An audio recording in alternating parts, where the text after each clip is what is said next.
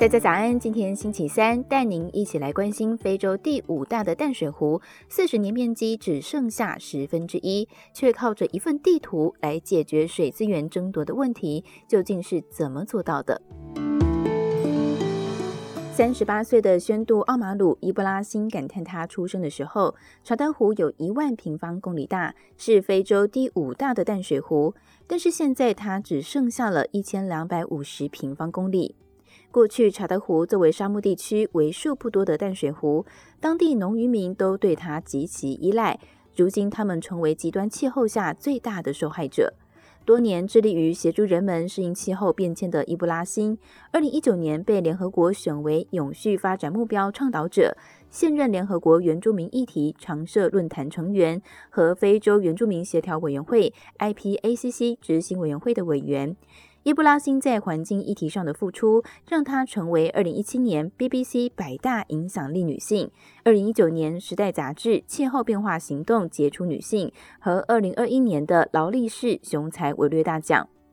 出生查德的她，看着湖水一天比一天干涸，伊布拉欣说，气候变迁是冲突的催化剂，不只是农人、渔夫和游牧人为了争夺日益减少的自然资源相互较劲，还有不少当地居民不得不离家到城市找工作，最后却只能落脚在城市边陲的贫民窟。当地部落居民甚至为了争夺水资源而大打出手，被迫离家。伊布拉欣知道他必须做出改变。他身为查德其中一支游牧民族的一员，从小看着游牧人对环境的敏锐观察，深感惊艳。他回忆，族人光是看风吹来的方向就能够预测天气，在风雨降临之前抢先保护牧群，看候鸟迁徙的方向、牛只面向阳光的角度，就可以知道这季的雨多不多，干旱来得严不严重。只是伊布拉欣赞叹于族人对大自然细腻观察的同时，却也意识到这样子见微知著的能力与智慧，就像是部落长老之间的秘密，没有管道被更多人运用是相当可惜。于是他与联合国教育、科学及文化组织和非洲原住民协调委员会合作，邀请了500位的当地居民，集结部落的古老智慧和科技，绘制出一套 3D 地图，精准标示出非洲中西部萨赫勒地区的土地、森林还有淡水资源。居民能够事先沟通规划现有资源如何分配，减少为了争夺资源而产生的冲突，族人也能够随时掌握水资源和果树的生长状态等变化，增加应变能力。不仅如此，透过地图绘制的过程，也凸显出在地女性角色的重要性。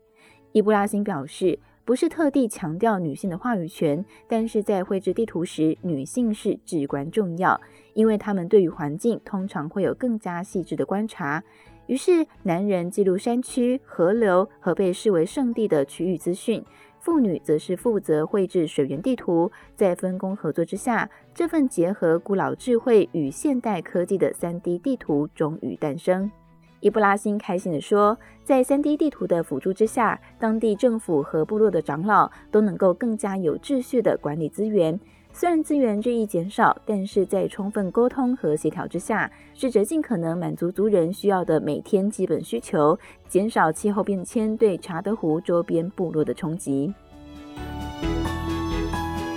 以上内容出自《今周刊》ESG 永续台湾，详细内容欢迎参考资讯栏下方的文章连结。最后也祝福您有个美好的一天，我们明天再见，拜拜。